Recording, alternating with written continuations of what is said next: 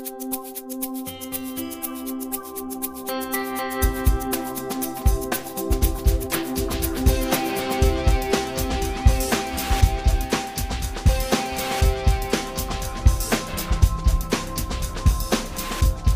afternoon. It is May 2nd, 2011, and this is episode 7B of the Bad Dog Book Club.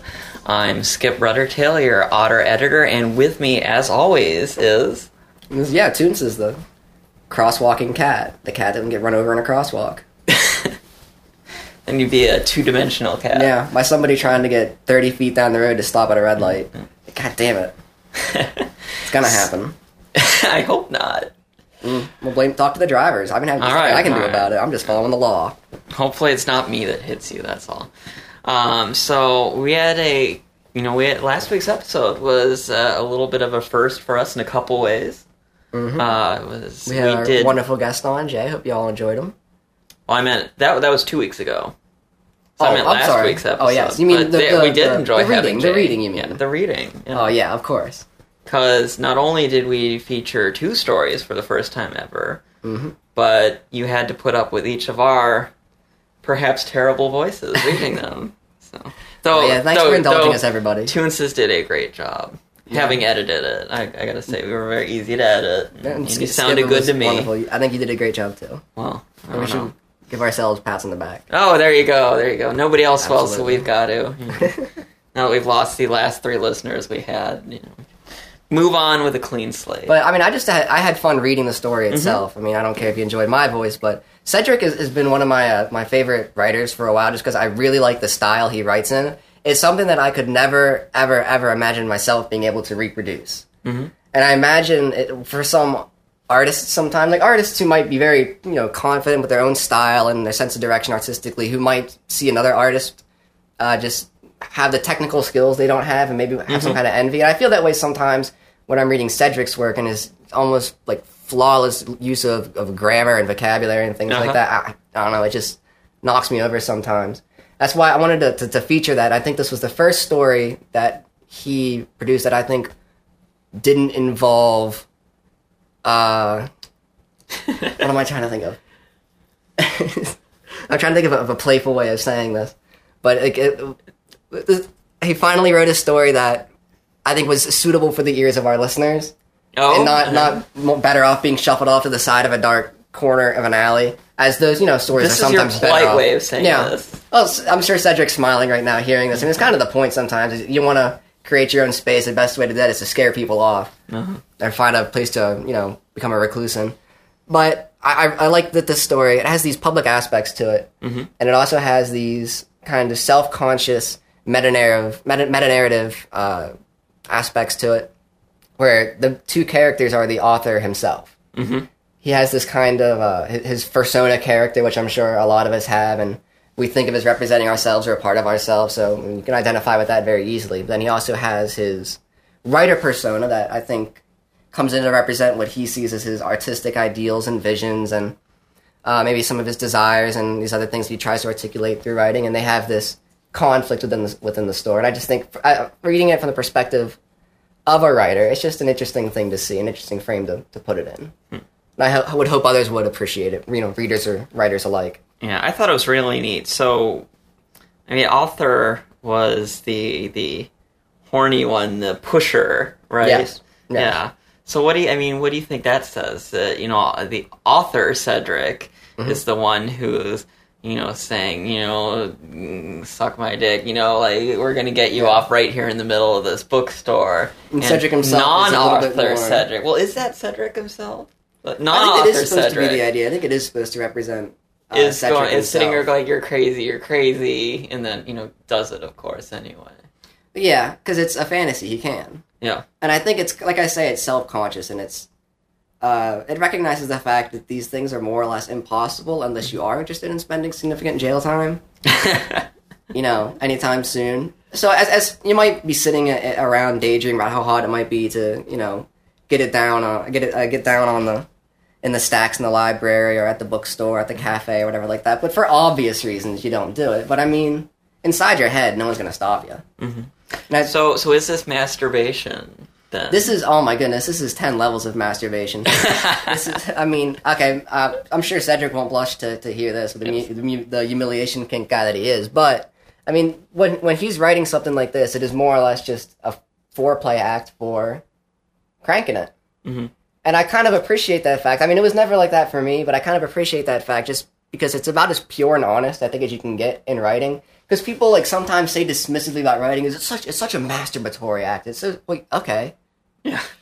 sure, Not that there's anything we can wrong run with that. yeah. No, no, we can we can we can run with that. If you're gonna say it's a masturbatory self masturbatory self serving act, then you know Mm-hmm. I'll self service myself and masturbate while I'm writing. It's just kind of a, a very um honest, almost self effacing way of Mm-hmm. approaching it. It's uh fun. So, and, and and I guess my question is, you know, so is this is this what he would like to do to himself, or is this, you know, kind of part of you know wishing how he how he was or something? I mean, is there some of that in here as It's well? not a transformation story. Mhm. I don't think it's talking about what a a person different necessarily facet of wants to be. personality. You know, which and we have talked about performativity before, so I think we can relate it to that. You know that they're they're both parts of of who Sedric is, or a Okay. protagonist. Yes. Well, I, we probably got okay. We, to add the third figure to this, we have Sedric author, Sedric non-author, and then we have Sedric who's the actual author Yes. who we don't directly see in this story, but will be a different person than Sedric author in this story. And we're totally breaking the rules of separating the author from the work. we now, by the are, we are. So that's why I wanted to remind us of that. All the modernists moment, can eat 18 you know. dicks, by the way. Yeah. So that's why I wanted to refresh us. So as long as we are talking about Sedric author here, but it isn't Sedric the author. It's Sedric and then Sedric as author and then Sedric the author that wrote the story. I don't know, it's becomes a bit like a Russian nesting doll at some point. Somewhere there's a cat in a box that's simultaneously alive and dead as well, and, and with Sedric inside, some type of Sedric. Yeah. Sedric as cat in box. There are a couple of things I noticed. Um, I think the first is the title, and you know I read it, and I haven't. What what is the title? The Ch- because I did not. Gap? Yes, Chitchester Gap. okay. Because I was like, well, it sounds delightfully British, and they are Mm-hmm. wearing raincoats, and so the setting is it's very like British and stuff. But yes, what is The Chitchester, Chitchester Gap. Gap, yes. Okay, Sedric explained this to me when uh, he submitted the story. I don't remember all of the most specific explanations. You and I actually looked this up. We tried to find it. on- it was on Urban yes, Dictionary or something like that. Yes, we did. We couldn't find the specific definition. So as far as, as we know, Sedric is coining this, okay? or at least trying to push it that And- much further toward We're gonna tipping do our part to spread it, but tell us what it is. So the, the Chitchester Gap is the balance of space between the lips and the dick. Yes, Your own. yes. Whatever you just can't quite come o- uh, get across, whatever that last little push you just cannot make is your is your Chitchester Your Gap. Chitchester Gap. Which is very clever, you know, with what the subject of the story is. Then Mm-hmm. you know, so I, I definitely approve of the title. But if if it is, I mean, let us know if it is an expression you've heard before. Let us know because we've never run into it. and We can't find it on Google, which so obviously it doesn't exist, right? Mm-hmm. Yeah. Um, so it, it's either you know maybe it, it's it's it hasn't broken yet, but we'll help break it. Mm-hmm. But uh, uh, it's a good image for the story because there's a gap between the two characters who are essentially the same person. The Sedric, uh, the dragon in the story, the non-author, is a very respectable person in a way, not the kind of person that just looking upon him you would expect has these fantasies until they're brought out upon by the author character.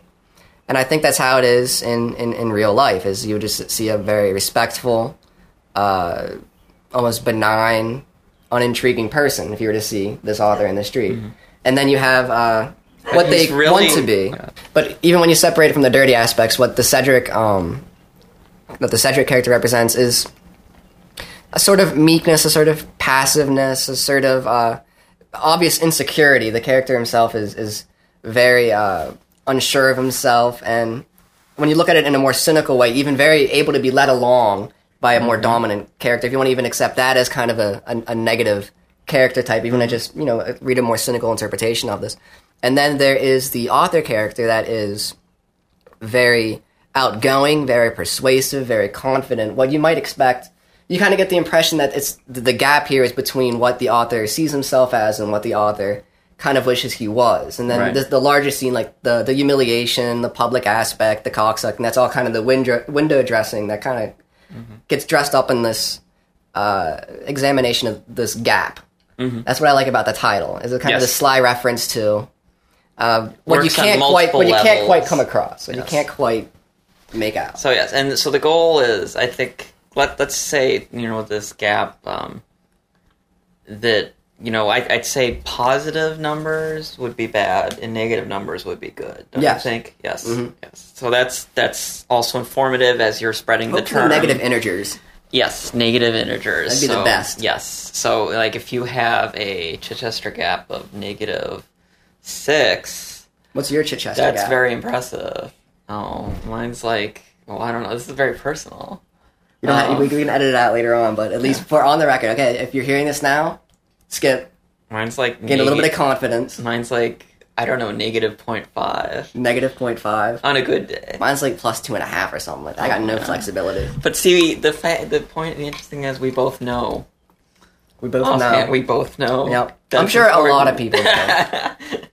But it's just part of my training for this job. When I found out I'd be doing this podcast, I kind of thought I need to I need to get into shape for this. I need to at least try to suck my dick at least once. No, Just that's 'cause when that- it was might- podcast 'cause it might come up. It could might- very and, well and come you up. worked. Yep. Okay. Yep, plus two and a half. I wrote it down somewhere. I'm glad to finally have it done. Yeah.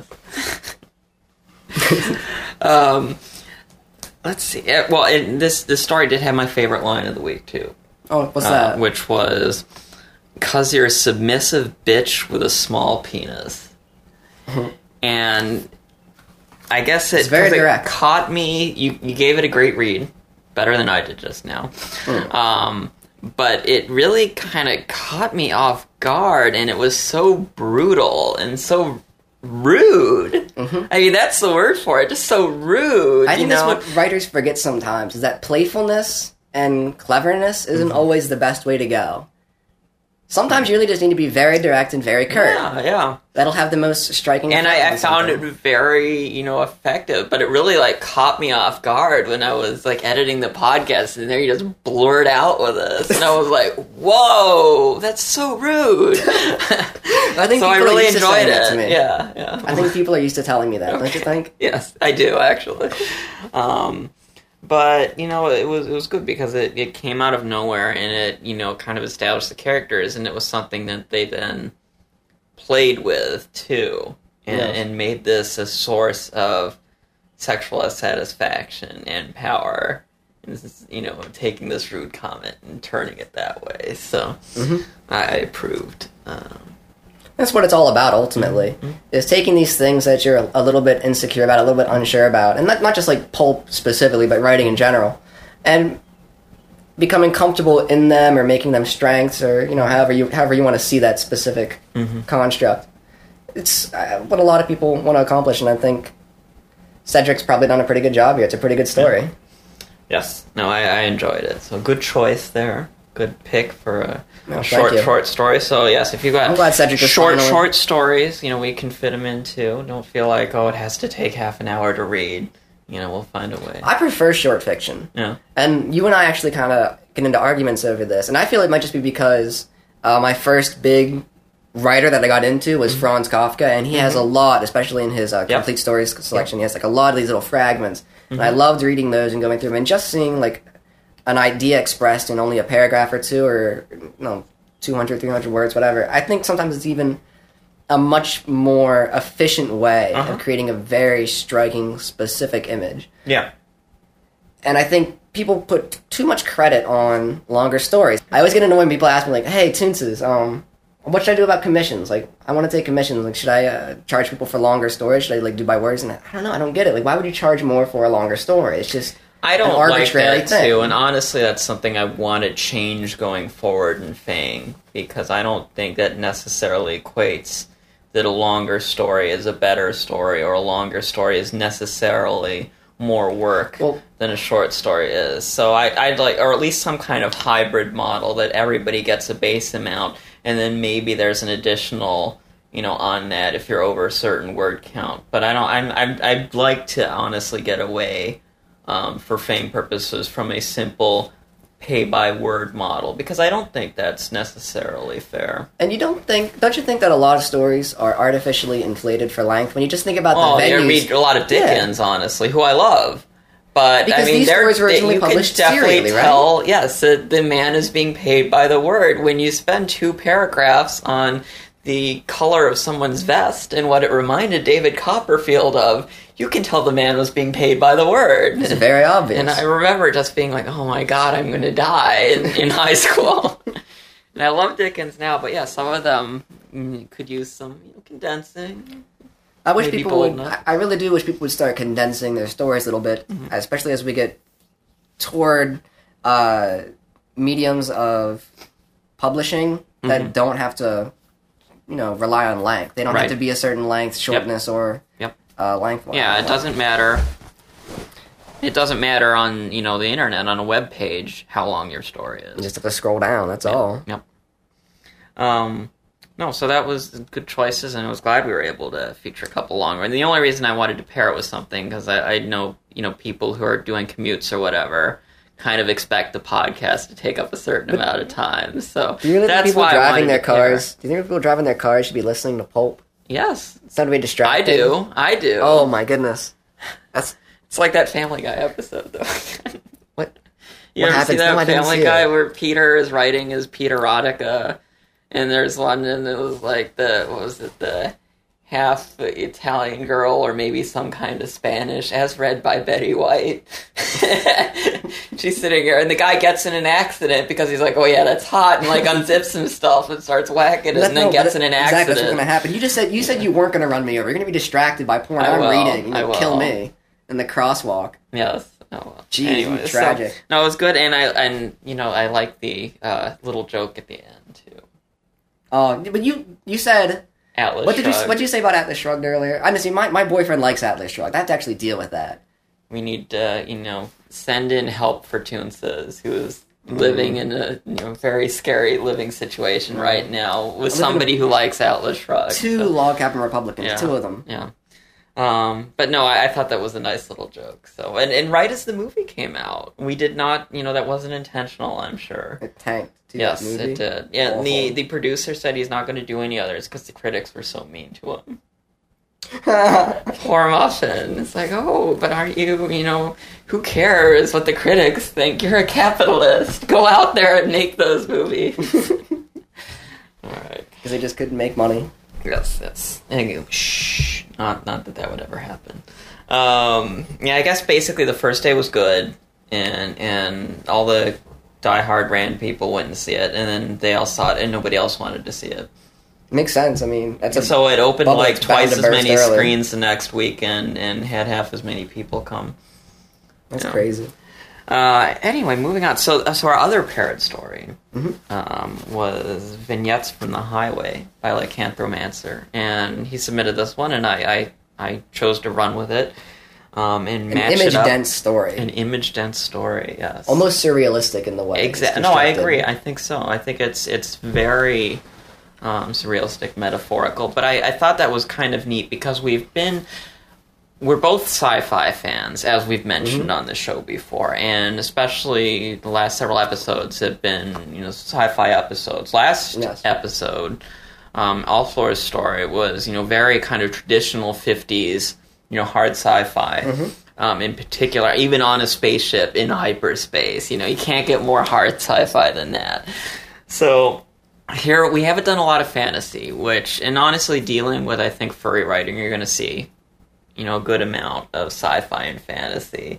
Um, so we haven't done a lot of fantasy yet. So we had kind of one story with a fantasy element or this kind of other, you know, persona. Um, and this story is probably a little more traditional fantasy.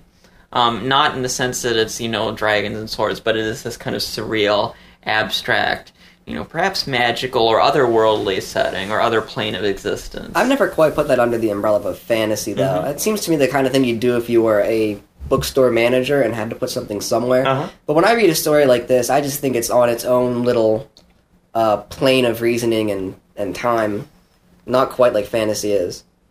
Or, Hmm. or sci-fi. I'm, Uh-huh. we, we, we talk about whenever we have the, the sci-fi stories on here, just the pains uh, writers often go through to make this scientific world seem very relatable, almost even uh, mundane or trivial sometimes Right. if they really want to get things grounded. But you have the opposite effect here with this story, where the images are kept very intentionally uh, formless, and it doesn't really describe a, much of a of a logical day. Right. Uh, sometimes people can be very critical of that because they feel as if writing only only these images, writing only these kind of loosely put together abstract uh, abstractions, it's like putting together a bunch of sweets. Mhm. You know what I mean? There's no, no real substance there. Would you would you would you? Uh, do you th- do you think the story falls prey to that? I don't think so. Um, I think there's, you know, it's it's kind of in the same way. I mean, it, it actually says in the title, but in the same way that Chitchester Gap is, it's kind of a a vignette or a moment. Chitchester Gap's a very short, specific moment, which is one of the things I liked about it. And this is kind of this is this is a longer moment. You know, this is, I guess, probably over the course of maybe 12 hours or so, or 16 hours. But it's, you know, a moment in the life of this character that says something about who this character is and what they do. Yes. Um, and that's, you know, all it needs to say, I think, in this case. Um, so no, I, I, I think it does, you know, kind of, it does exist for a reason. Um, and it kind of takes us into the world of Hugo, our protagonist, who's this, you know, odd, intriguing fellow. And, and I like it because there are all these little kind of hints and just enough, I feel, is revealed in the story, which is one of the things I liked about it. Um, there's a very fine line you have to do in these kind of weird stories. And this is another, I mean, like last week's story, you know, this is another one I think that could be, you know, it's sort of in that Twilight Zone ish, you know, idea where, you know, we're, we're in this alternate reality, but just enough, it raises a lot of questions and answers them just enough for me. Um, I read fantasy and sci-fi stories that are too surreal i feel like sometimes where they kind of leave me feeling frustrated because everything is so disjointed either contextually or temporarily um, you know where i have a hard time following it and it kind of leaves me frustrated and almost angry you know or it's so there was one in asimov's i don't know if you've gotten to it yet where the story actually physically on the page is laid out with all these little blocks with other ideas, you know, kind of interspersed throughout. And it really drove, I found it distracting. Distracting. And, and I guess that's the line that I feel um, Lycanthromancer stays on the right side of in this case, where the oddness of the setting and story doesn't become distracting from the story itself. It enhances, but it doesn't get in the way. That's true. What I, what I tend to like about uh, when stories are drawn to uh, abstractions like this is that it allows a certain undefined space that you can wriggle into. It's a lot easier to personalize these things and think of yourself in them if they're not being so specifically defined as being other. Uh, maybe if, if this story were to have a more concrete storyline, a firmer direction to go in, it might alienate uh, a, a bunch of the of the readers who might find themselves not identifying with the character quite as well. Right. It's a hard thing to do though because just as easily as you can allow people the space to identify with the character, you might also just leave the characters kind of hollow. Yeah, you can leave the right. You can leave the characters undefined. You can leave the author. You can leave the reader a way to get lost too. I suppose in the story or, or disconnected from it. So you have to create a, an intriguing bit of conflict or just some interesting uh, catch for someone to latch onto. I, I think there's a just the the the the problem that Hugo describes. It's easy to immediately identify with his problem and understand this uh, symbolism he has to get over. So And and there's there's Matthew who, who I like, though we don't see much of him. But I mean, it, the metaphor. I guess the thing that that strongly came to mind as I was reading this story was Greek and Roman mythology and the figure of Charon, the boatman. It's C H A R O N. Um, nobody ever. That's always a hard one to pronounce, but I think it's Sharon.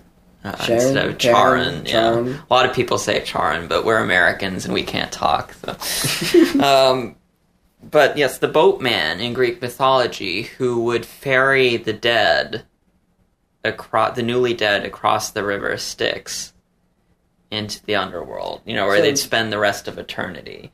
Um, but they had to get across this river before they could, you know, pass on fully. So do you think uh, trying to get over this wall represents suicide? I no, no. I think Matthew's already dead. You think he's already dead? Yeah, I think Matthew's dead. I think he's been dead probably for a long time. So in this case, so then, uh, So their side of the highway, you know, the side that the story takes place on, I kind of read as something like purgatory, where these are, or not even purgatory, some just kind of uh, netherworld where they're not, where they are dead, but they haven't moved on to the next plane of existence, I see. whatever that is, and because they can't for whatever reason. And you think that's the side of And the in wall that the Matthew's case, on? it's maybe because he's a little kid, you know, and isn't and is scared, you know, as we know, and and you know, it, he doesn't know what's going on, and so that's the side they're on.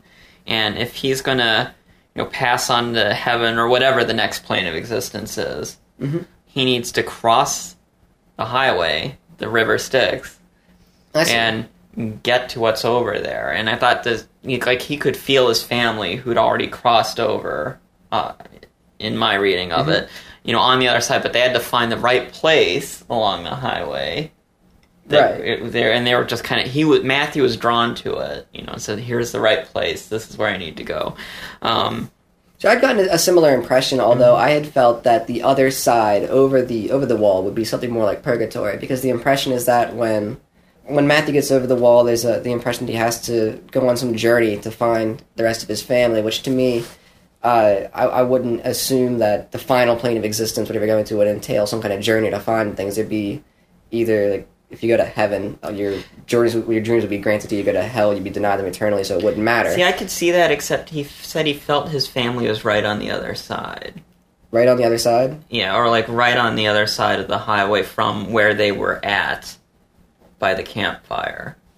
Hmm. So I I think they're probably you know he has to climb. Hugo doesn't know what's on the other side of the highway. He can't see it, Correct.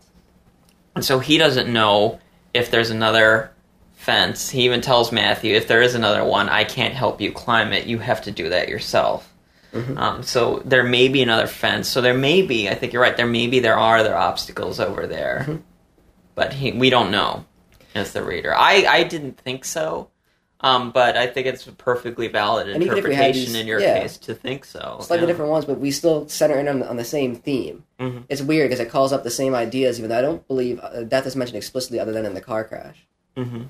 So I don't know. It's not drawn out. This, this specifically represents death. I also Right. thought that the wall could represent, if you want to read it in a more literal sense, some kind of um, uh, immigration between nations. Uh-huh. Uh-huh. So uh, he might feel that his, his family, although they're supposed to be dead, might be in this other country. Mhm. That might be too literal a reading, though. Well, here's here's the other thing I thought was interesting is okay if this is a metaphor, or if this is a parallel to the river Styx and trying to cross it. What are the cars? What are the cars? Because that's that's what I started turning over in my mind. Like so, the, and and Matthew has to get across without being hit by these cars. What are the cars? Who's driving them? Hmm. And where are they going? Huh. And that's what I started. That's what I started being like, oh my god, like what? What is that all about? You know, who's in these cars? Where are they driving? Who to? drives the cars in Frogger? Yeah, but they, exactly that too.